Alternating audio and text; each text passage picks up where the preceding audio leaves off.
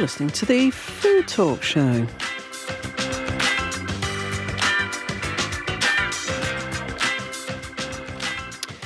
Hi there.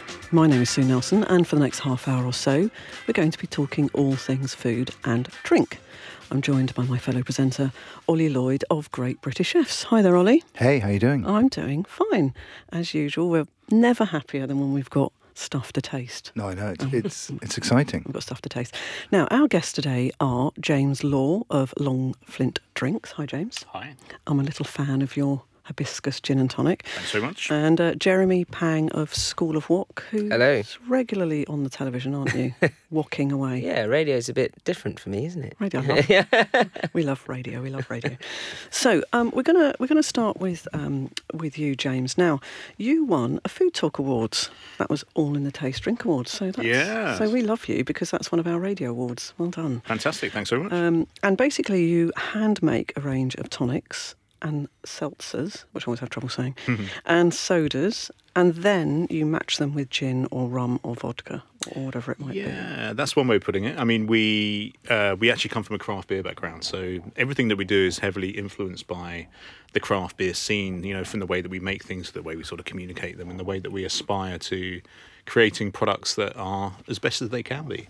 So yes, we make uh, we make the bases of our drinks from our Arch in Bethnal Green, very craft beer esque, uh, and Very then we match them the exactly, moment. exactly, and then we we collaborate. Every drink that we make is then in collaboration with a craft spirit producer, whether it be East London Liquor or QuiQuiRiQui Mezcal or Rumbullion Rum. We go out and we find our personal favourite pick of the best independent craft spirits producers, and we say. Okay, we're going to make a ginger drink. Uh, what do we want that drink to taste like? Who do we want to partner with, and how do we go out and make that? Mm. So, yeah, that's in a nutshell what we do. Well, now, my favourite drink of all time is Negroni, Mm. and Ollie's favourite drink of all time is Mezcal, I think. Mm, which No, no, no, no. Oh, Well, I thought no. it was.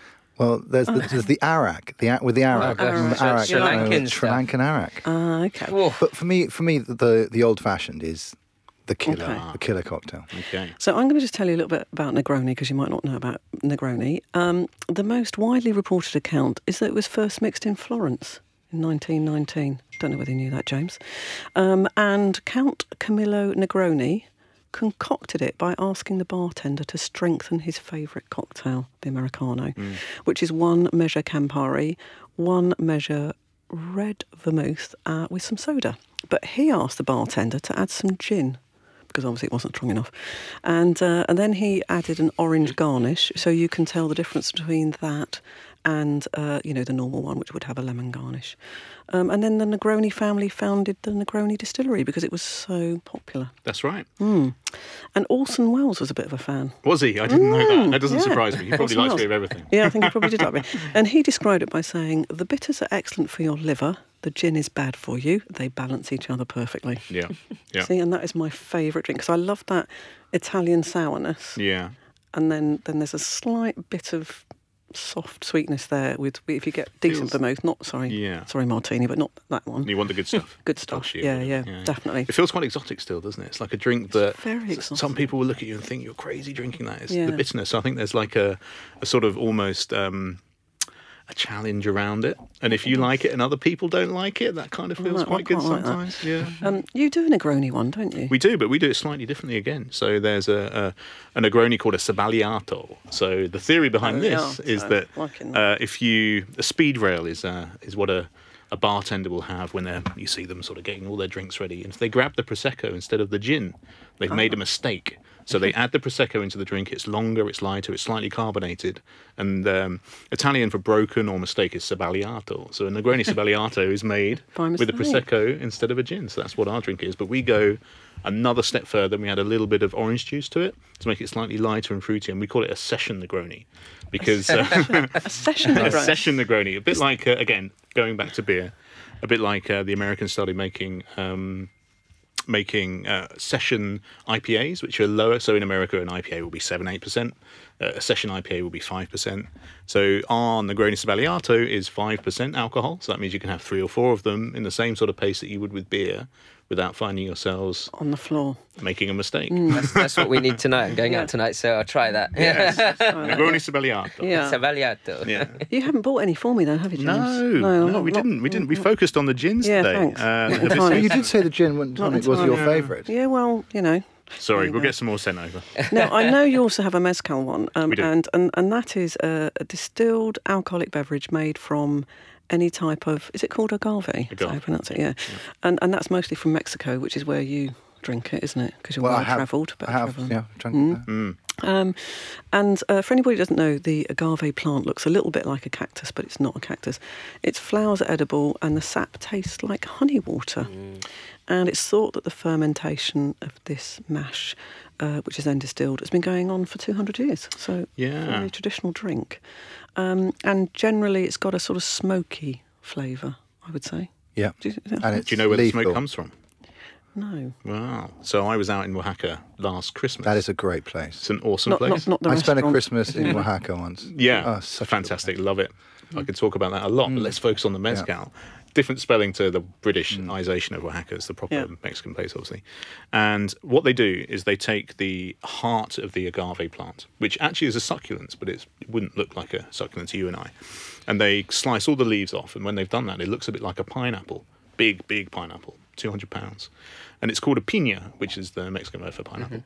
And they slice it in half and they bury it in a pit that's lined with um, people think it's volcanic rocks. I still say that, but apparently they're river rocks, strictly speaking. Ta- sounds to me like that would explode, but I didn't argue with the guy who was telling me this at the time. Uh, you wouldn't have either. No, probably not. Uh, they light a big fire in a pit. Uh, they wait for the fire to bu- burn down. Then they put the pinas in and they cover it in earth and they let it sit there for two or three days. So the process of turning the starch into sugar, which is basically what a lot of uh, production of alcohol is involved Natural with. fermentation, really. It's not really the fermentation; it's the conversion. It's the chemical conversion from starch to sugars, which you can then ferment. And that comes from the heat. Yeah, so the right, heat okay. process, same with when you're malting whiskey, Yeah, Uh, um, malts of whiskey. That's where you get the smoke from in the traditional purpose because of the peat. So it's a very similar process. Once it's been uh, heated for two or three days, it's obviously um, has a huge amount of that smoke embedded into the into the pina. So when they turn that into a beer, which is the first process, no hops, obviously, um, that then the smoke follows the process through there. Then they distill it, and the smoke carries on again. So you end up with this wonderful, rich maybe not rich because it's obviously it's a white spirit, but this kind of amazing smoky spirit. And uh, when I was there, they had a, an IBC, which is one of those big plastic containers, um, which I thought was for washing your hands after you'd been tasting this sticky agave uh, pulp. Pulp, And I said, "Can I wash my hands?" And they're like, "Yeah, go over there, wash your hands, turn on the tap of the IBC, the water can't start sliding out." And all of a sudden, I hear this big shout, "No, wrong IBC, pure mezcal that I'm washing my hands." Wow, wow, wow. Nice. Did you lick your fingers? How I did expensive many times. Yeah. Anyway, so very fascinating product. And you, and you make a grapefruit sour cherry and mezcal Paloma, yeah. So Paloma, if you go to a bar, um, I don't know, in Santa Fe or something, will be Ting grapefruit soda, which is packed full of sugar and all that kind of stuff, with uh, with tequila, and it's an interesting drink. But we decided to make something that's a little bit more refined. Now.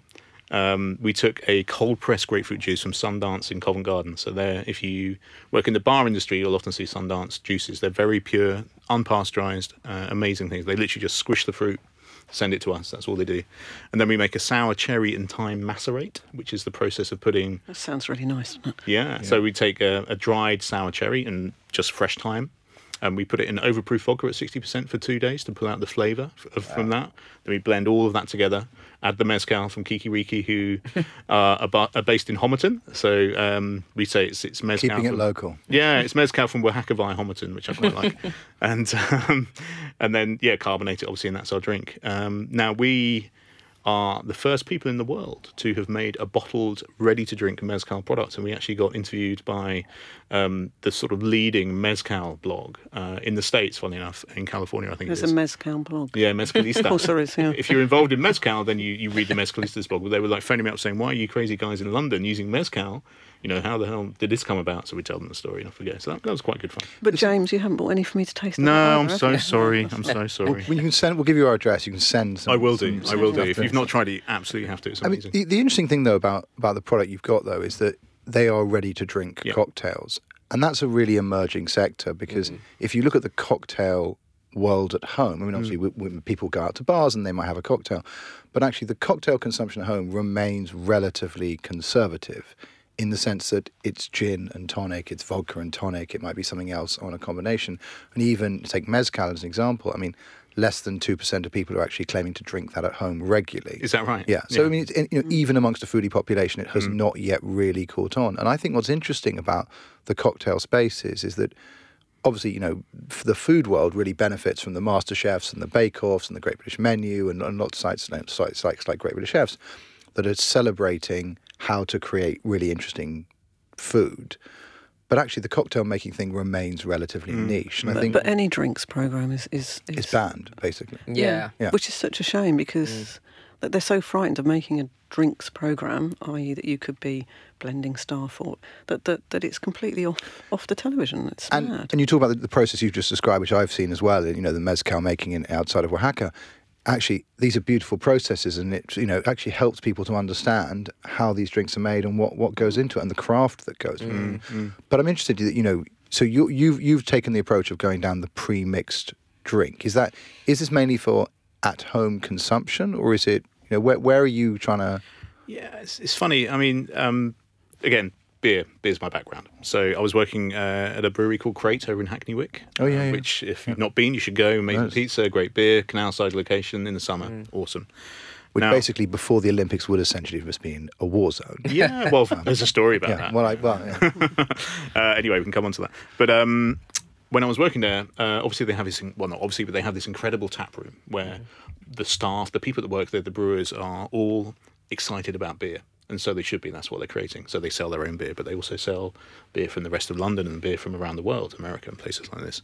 Now, if you come to Crates and you don't drink beer, you're in a bit of a pickle. You've come on, you know, a- craft journey, let's say, if you want to sort of uh, adopt the marketing speak, and you arrive there and you you say, "I don't drink beer," so you're handing a glass of red wine or a glass of prosecco, which is a bit it's a bit boring. So um, the inspiration for Longflint came about. Well, there must be something that can be produced with the same sort of care and attention as beer that is ready to drink. And I didn't really think about the category. I didn't really think about, you know, the history of what these are, the alco pop and all that, which, you know, people always want to talk to us about. Um, I just wanted to make drinks that were really natural, that tasted amazing, that used great craft spirits. but your stuff's far too grown up to be described as an alco pop. Yeah, I guess um, you know it when is, people are looking for sort of Look. connections to what it is that we are. That's and if they're from the eighties, nineties, that's something they talk Yeah. about. Um, but but But, this category doesn't really exist. I mean, the ready-to-drink No, cocktail doesn't. category is so doesn't you know so you know you walk into a bar and most of the time the barmen are average. You know, take, mm. you take your average bar. They're obviously a place where there are some incredible bartenders. yeah, sure, sure. But you take your average pub, like God mm. help you, if they try and start knocking up some of these Exactly. cocktails. So I think that space is really interesting. Yeah, so mm. we, we talk about a couple of things. We we talk about we're not here to replace the drama and the the excitement of the cocktail. If you go to if you go to um, Zetter Townhouse, for example, Yeah, or Cold you Brew, know, yeah. yeah, you put your your best bib and tucker on, you take your friends, and you go two or three times a year, and you have an amazing time. I think historically, people that have tried to do a bottle cocktail have tried to recreate that. Um, now we talk about the mojito. The mojito is an amazing drink. You know, you're at a bar. Uh, there's a girl mixing you a drink. The mint's going in, the sugar's going in, the rum's going in, the line. Everyone's high fiving, and you sit there and you drink it. If you go to your mate's barbecue and you take the ring pull off a can, it's like a big balloon deflating. It's never gonna, it's never gonna hit that sort of Yeah, same it's a level. nice looking can though. Absolutely, but this is different. So what, Yeah. what what what we talk about is we we don't talk about recreating. We talk about creating. So the hibiscus gin tonic, which we have here, is made by cold brewing hibiscus flowers.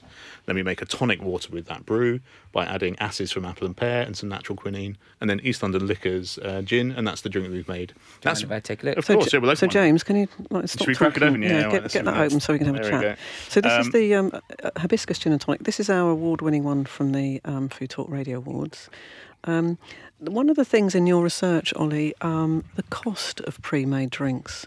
So, so we know um, Pritesh Mody from World of Zing, and he does make amazing Negroni, by the way, proper full Yes, strength. Mm. absolutely. Yeah, yeah. But you're talking about thirty-four pounds a bottle. That's quite expensive. We just necked our water to, to replace Yeah. it gin. yeah. and, and that, that I think good. that's but, Cheers, but the, the, the reality is there is a there's a challenge around all these categories. The same is true of the world of tea, Yeah. and the same is true of the world of coffee, which is eventually people do understand that you need to spend a certain amount of money on the raw material, and you're prepared to therefore upsell. But Mm. I mean, what what are these? What are your bottles? So the bottle we're looking at is what 150 mil, 250 mil, 250 250 mil. Yeah.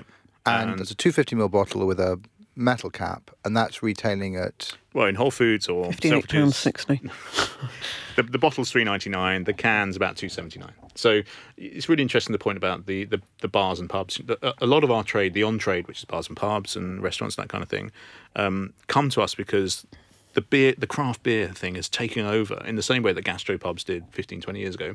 Every pub now that is uh, trying to push that quality message is serving craft beer, or what what we like to talk about is local beer.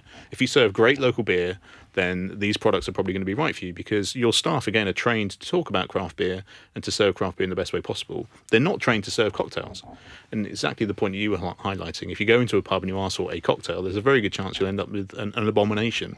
So we're creating things that yes, they're bottled cocktails, but they're made in this with that same ethos as craft beer. So therefore, the staff, the owners can feel proud to serve them, and hopefully the customers enjoy drinking them hmm. because they are drinks that you know cold brew hibiscus flowers, hmm. uh, mezcal hmm. with thyme and cherry macerates. They're stories, and they're they're crafted with quality and care and attention, and they taste. But at three quid, you're actually at the same kind of level as a you know a quality beer. Yeah, I mean, for a tin, you know, if you Yeah, I mean, one of the things you were saying to me before we went on air is that you can quaff this at the same pace as somebody's drinking a beer. Yeah. Because because it's five percent. Oh, it's so easy to drink, isn't it? Do you like it? I mean, it's only well, it's just don't, got. don't say what time it is. I'll, get, I'll get abuse on Twitter when you do that.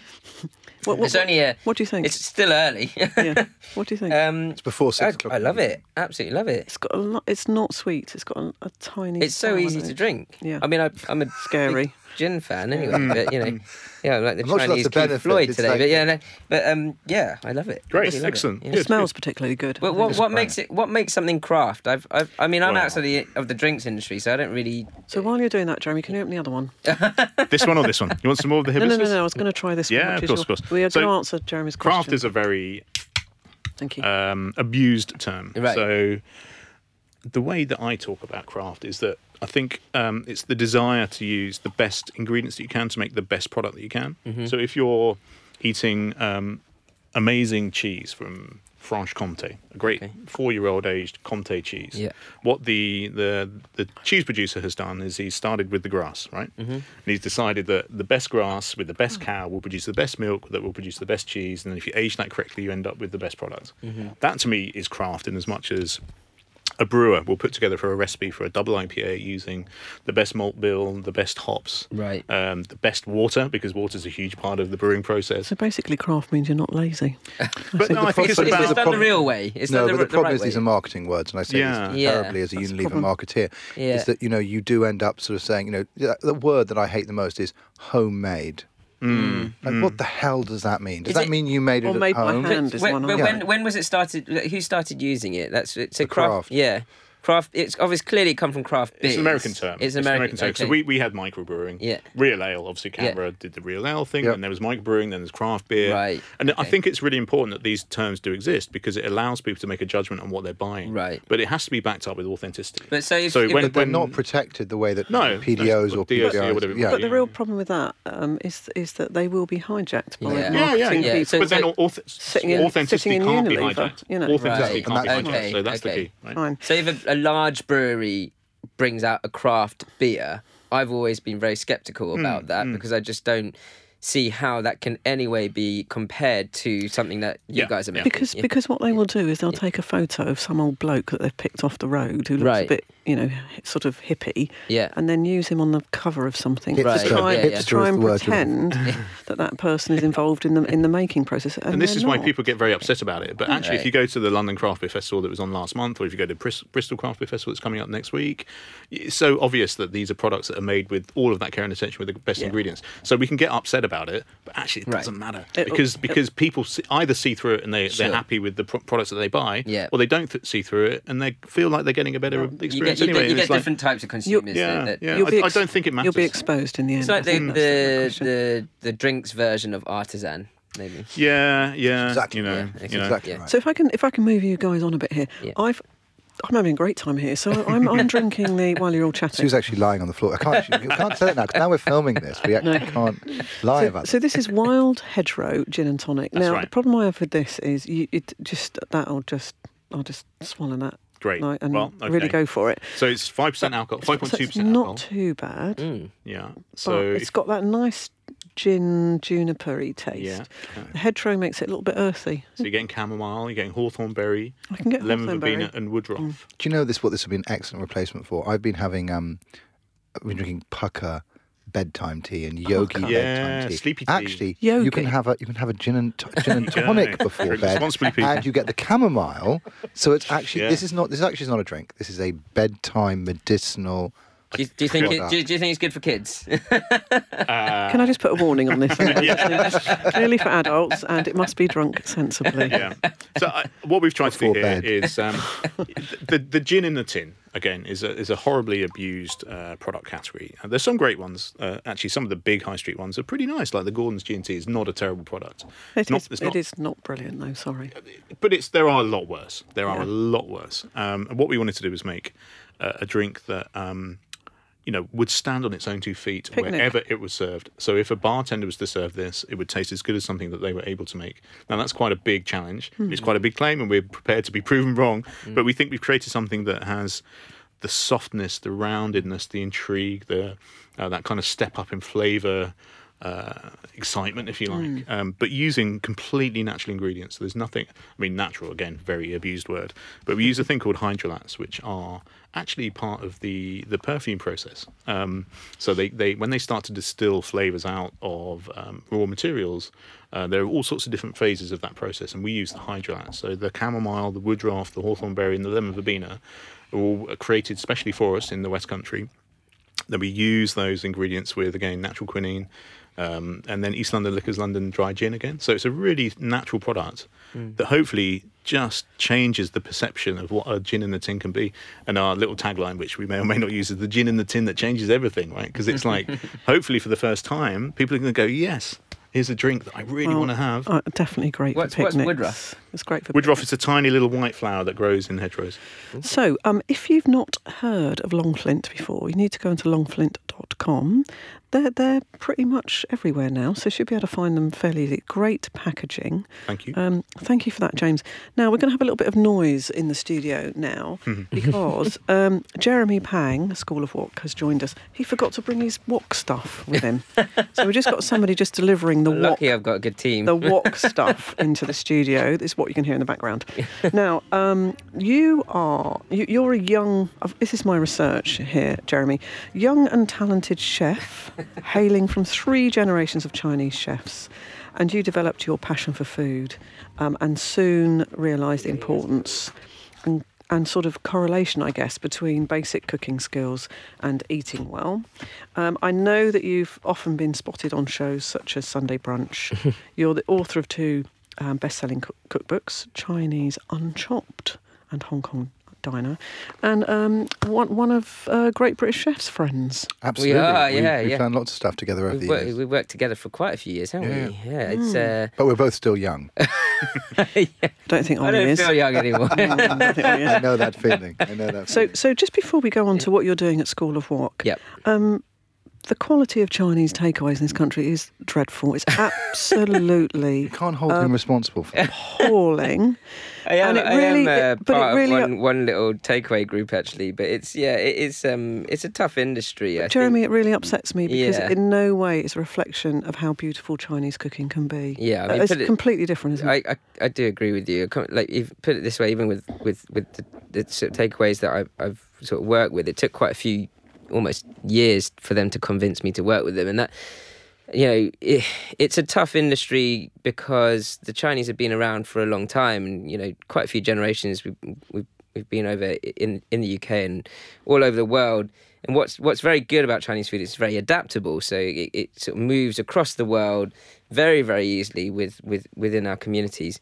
Um, the the issue is that I- think over over time Chinese um, sort of business people have been quite good at um, sort of saving cash here wherever possible, and and uh, we do this tour out in, in, in Chinatown. We take people round and we talk around sort of the development in Chinatown where it came from.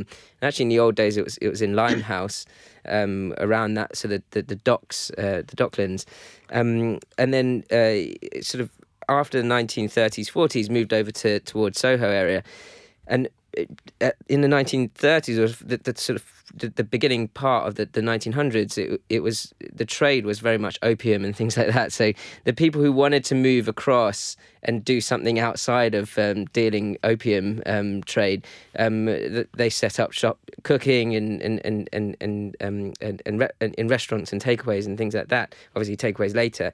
Now there was a bit of a lull, I think. Um, I mean, I grew up in London, so there was a bit of a lull in Chinatown and, and Chinese restaurants as a whole here, where it, at, at the very first sort of immigrants that, that, came over from, from China would have been from Hong Kong um, and sort of the Canton region, so that southern cuisine, southern Chinese cuisine that we all know, sweet and sours, black beans, uh, you know, black bean beefs, all that sort of stuff and then everyone became that you know sort of British population became really really sort of comfortable with that, um, uh, and and then after that it was it, once where, it became where, a comfort food. Where do you move? Where do you go? Yeah, How do you move a whole population and what they expect us uh, from in, terms of Chinese in their food? Head, it's yeah? Chinese, yeah. So even if now today, you know, I do what I do and School of Wok, you know, has grown as it has, it's still a very very small part of the population, and and it really is mainly foodies who we sort of cater for outside of that, um, in take local le- takeaways and restaurants,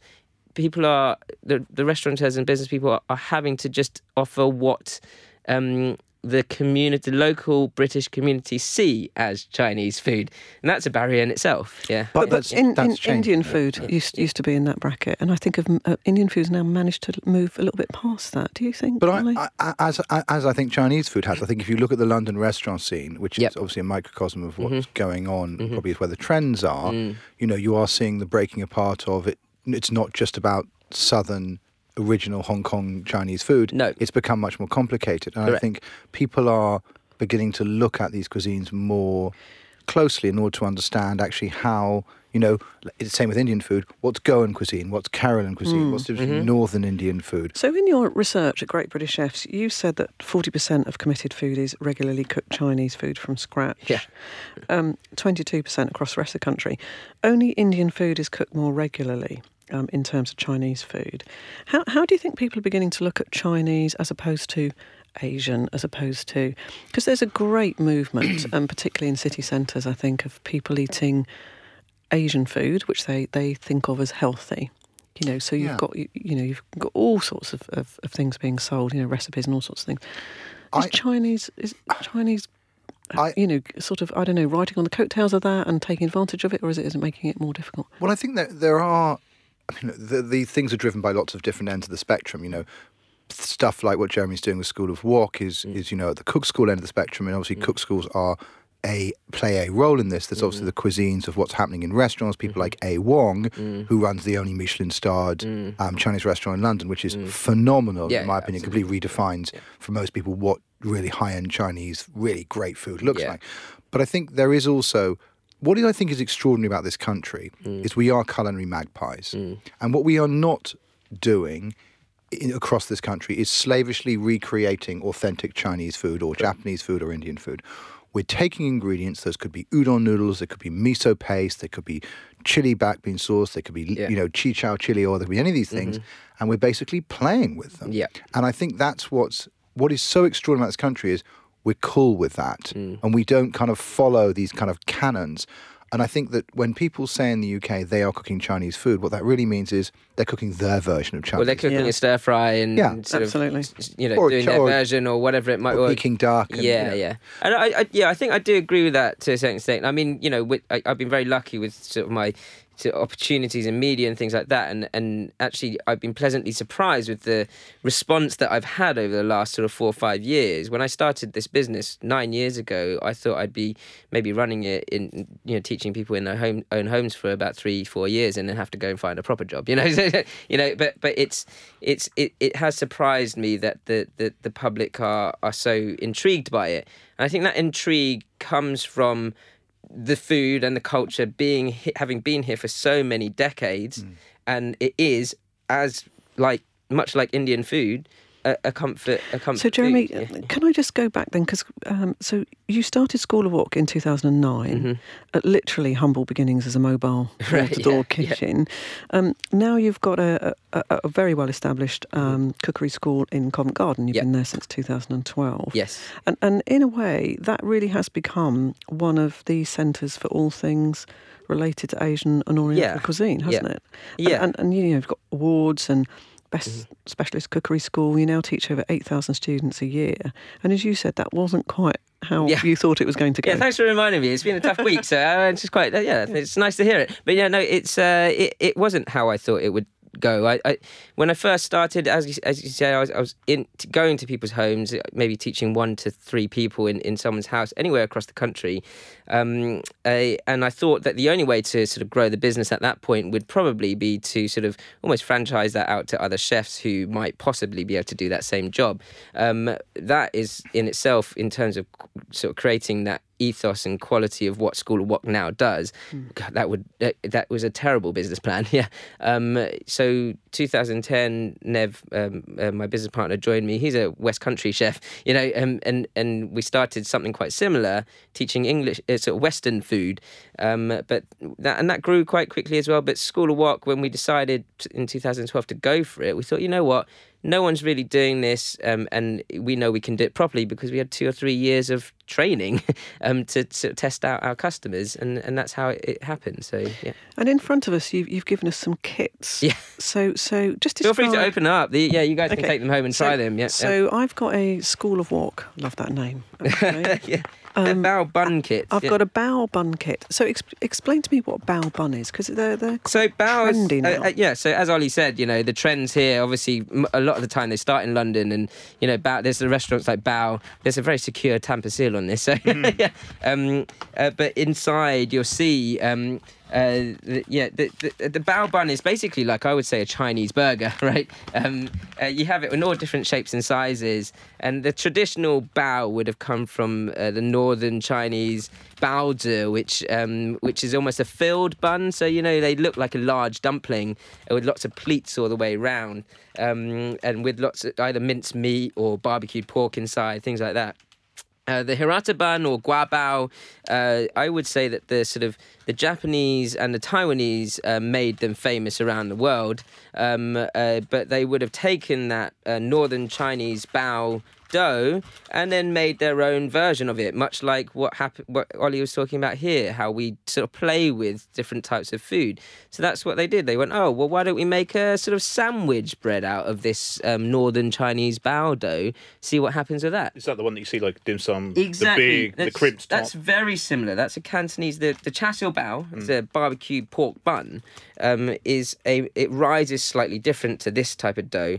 It's very very similar, but it has a starter dough to, that feeds into that that makes it crack open. That's what we call the laughing bao. Yeah. Mm. Okay. Um, but um, but the- laughing yeah, the laughing bao because it's cracked open. It, Yeah. it should be laughing at you. And yeah, and and and then you've got uh, the baozi, which was the original original bun um, from northern China that is in the same shape, just doesn't crack open. That's this dough here. Okay, that's this flour mix.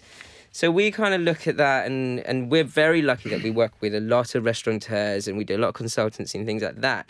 And and when we do, we sort of get that insight to what the trends are in the restaurant world.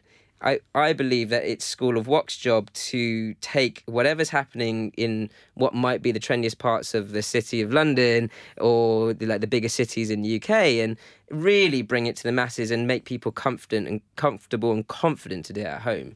Um, So I'm going to describe my kit that I have in front of me. I've got um, a, a bao bun kit, black pepper is Yes, mine. yeah. Uh, It says here I can make my own baos in 30 minutes, and I've just opened it, and I've, there's um, there's a little recipe um, on the lid, so I can follow that uh, step by step with lots and lots of pictures, which is great. I've got a, a, a bao flour mix, so presumably I just use this. Yeah, and what's what's interesting water. about that is if if you wanted to make this at home, and I'm guessing Ollie, you might have made it, or you guys might, might have tried it, but you you you you have to go to a Chinese supermarket to get the specialist flour. Then you have to um, get your yeast and your baking powder, and you're essentially making a yeast dough.